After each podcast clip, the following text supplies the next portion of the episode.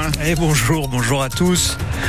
Le soleil est là Oui, il est là ce matin. Cet après-midi, c'est un peu plus nuageux. Retour de la pluie lundi. Le bulletin météo juste après vos informations, Marek. Allez, le secours catholique de Montbéliard qui a ouvert son propre café. Ça s'appelle le Café 4 rue Charles Gauguel, un endroit où les plus précaires peuvent regagner confiance et dignité car une discussion autour d'un café, ça n'a l'air de rien, mais c'est un luxe pour les bénéficiaires trop souvent esselés, Christophe Beck. La meilleure ambassadrice de ce Café 4 est Naïma, suivie par le Secours catholique depuis quelques semaines. J'aime bien venir ici, j'aime bien échanger, et puis euh, je trouve le sourire en fait ça. C'est pas comme avant, j'étais en dépression totale chez moi.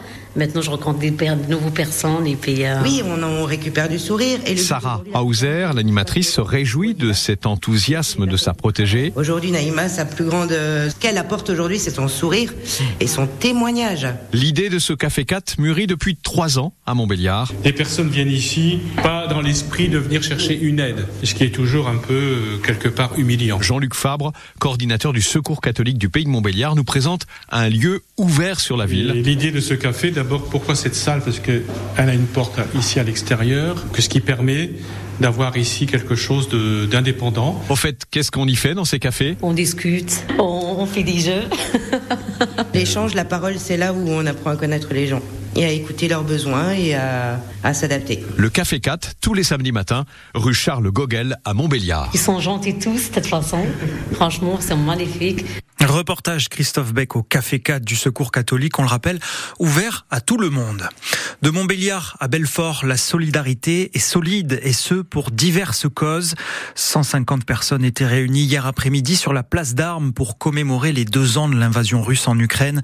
Deux ans de guerre, deux ans de dons aussi, d'aller-retour, de francs-comtois engagés entre ici et là-bas. Philippe, 78 ans, était hier devant l'hôtel de ville belfortin, drapeau tricolore dans une main, jaune et bleu dans l'autre. Ça fait six fois que je fais de l'humanitaire en Ukraine.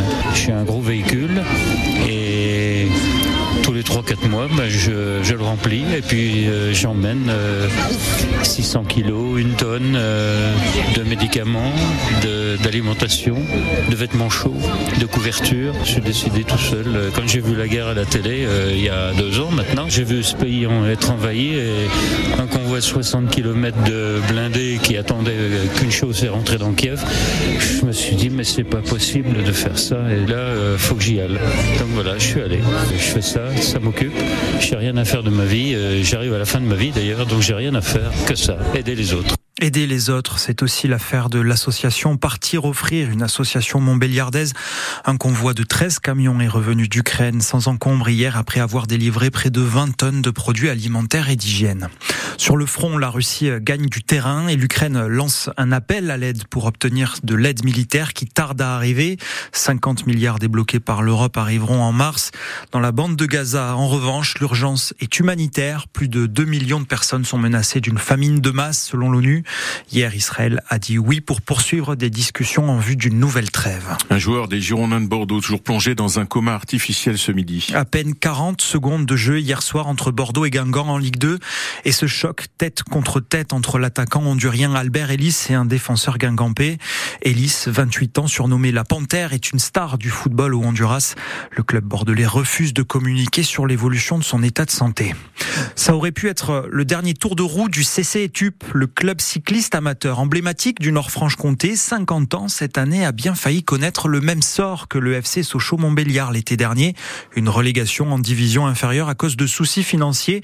Finalement, maintien en première division amateur assuré il y a deux semaines grâce à de nombreux efforts, Alexandre Lepère. Un exercice d'équilibriste pour le président du CC Etup, Sylvain Chalot, sur un fil pendant plusieurs semaines. C'est ça, je crois que ça a fait quasiment 800 mails, 40 heures de réunion. Il y a eu un malaise sur, sur nos coureurs qui ont été inquiets. Le club a comblé un déficit de 35 000 euros sur le budget de l'an dernier. La pression du gendarme financier du vélo, les membres de la commission aide, contrôle et gestion. Se justifier de ne pas être lié à notre fédération, mais simplement mandaté par eux et qui nous ont traités traité comme une entreprise privée qui a les droits à sa perte. Nous, on leur a expliqué que notre fonctionnement était un petit peu différent, mais ils n'ont pas beaucoup voulu l'entendre. Et un peu à l'image du FC Sochaux-Montbéliard à l'été dernier, le CCETUP a mobilisé les collectivités locales pour s'en sortir. Département, la ville d'Étup, pays de Montbéliard agglomération. Place maintenant au temps de la simplicité sur les courses. On va plus dans des grands hôtels, on va dans des gîtes, on fait des hôtels beaucoup plus simples. Le CCETUP garde son ADN avec une quinzaine de coureurs en N1. C'est vraiment le chiffre mini qu'on peut avoir. Il faut un minima 12 coureurs. On souhaitait plutôt avoir euh, de la qualité, s'occuper bien de nos coureurs que de monter ce chiffre puis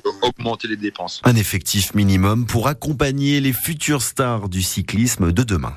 Et pour les accompagner, vous pouvez aussi les soutenir euh, concrètement, le CC Tube, grâce à une cagnotte participative en ligne à retrouver sur notre article francebleu.fr, page Belfort-Montbéliard. Le père de l'impressionnisme, Claude Monet et Claire Besançon. Précisément sa toile, Déjeuner sur l'herbe, immense chef-d'œuvre, aussi bien par sa taille, 2 mètres 50 par 2 mètres 20, que par son importance dans l'histoire de l'art.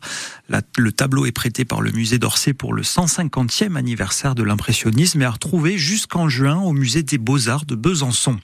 C'est le moment de ressortir cotillon et chapeau à paillettes. Valdois organise son carnaval cet après-midi. Vous avez rendez-vous devant la mairie, place André-Larger à 14h pour le départ du cortège costumé. Et puis un dernier mot de ping-pong. Les Bleus sont en finale des championnats du monde par équipe en ce moment contre la Chine.